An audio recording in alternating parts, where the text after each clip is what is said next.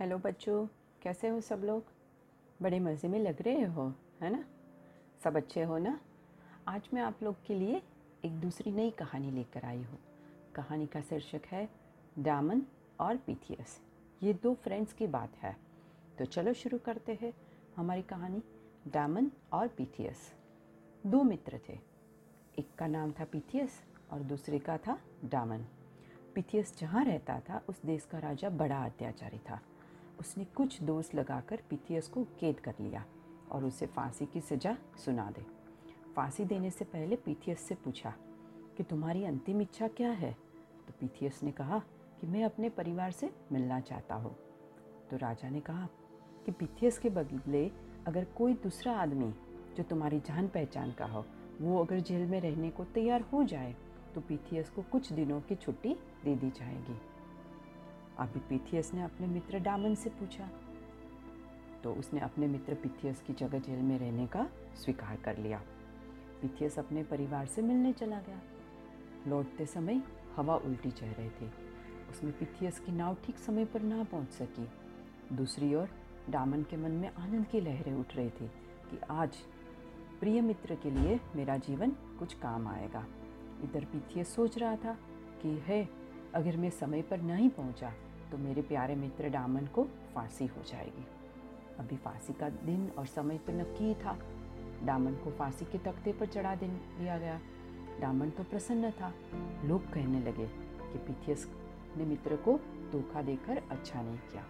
डामन ने चिल्लाकर कहा कि ऐसा मत कहो। पीथियस मेरा सच्चा मित्र है। वह किसी कारणवश नहीं पहुँच पाया होगा। फिर उसने जल्लाद से कहा कि भाई, समय हो गया है। तुम क्यों देर कर रहे हो? इतने में दूर से आवाज़ आई। ठहरो ठहरो, मैं पीथियस हूँ। फांसी की सज़ा मुझे हुई है। मेरे मित्र को छोड़ दो। देखते ही देखते पीथियस घोड़ा दौड़ाता वहाँ आ पहुँचा। उसने चट से कूद कर फांसी के फंदे को अलग कर दिया और उसने डामन को गले से लगा दिया। दोनों की आँखों से आँसू बहने लगे। अब पीथियस ने वह फंदा अपने गले में डाल दिया। राजा एकदम चिल्लाया, रुको रुको, मेरे पास आओ। मैं ऐसे सच्चे मित्रों की जोड़ी को तोड़ना नहीं चाहता। मैं चाहता हूँ कि आप मुझे भी अपना अच्छा मित्र बना लो। मुझे आप जैसे मित्रों की बहुत आवश्यकता है और राजा की आँखों से आँसू बहने लगे। बच्चों, तुम्हें पता है, ये एक ग्रीक लोक कथा है। मतलब कि जो ग्रीक लोग होते हैं, उनकी वहाँ की एक स्टोरी है। तो ये स्टोरी से हमें क्या सीख मिलती है? कि मित्रता अनमोल धन है। सच्चा मित्र जो होता है ना, वो कभी मुसीबत में हमारा साथ नहीं छोड़ता है। वह मुसीबत में हमेशा हमारी मदद करता रहता है और सही गलत की पहचान करवाता है। ये दो सच्चे मित्र की कहानी है और उनकी सच्ची मित्रता देखकर अत्याचारी राजा का भी दिल बदल गया था। तो हमें भी कैसे मित्र बनना चाहिए? एक अच्छा मित्र जो हमारे मित्र की मुश्किलें हो या खुशी हो, दोनों में उसके साथ समानता के साथ खड़ा रह सके।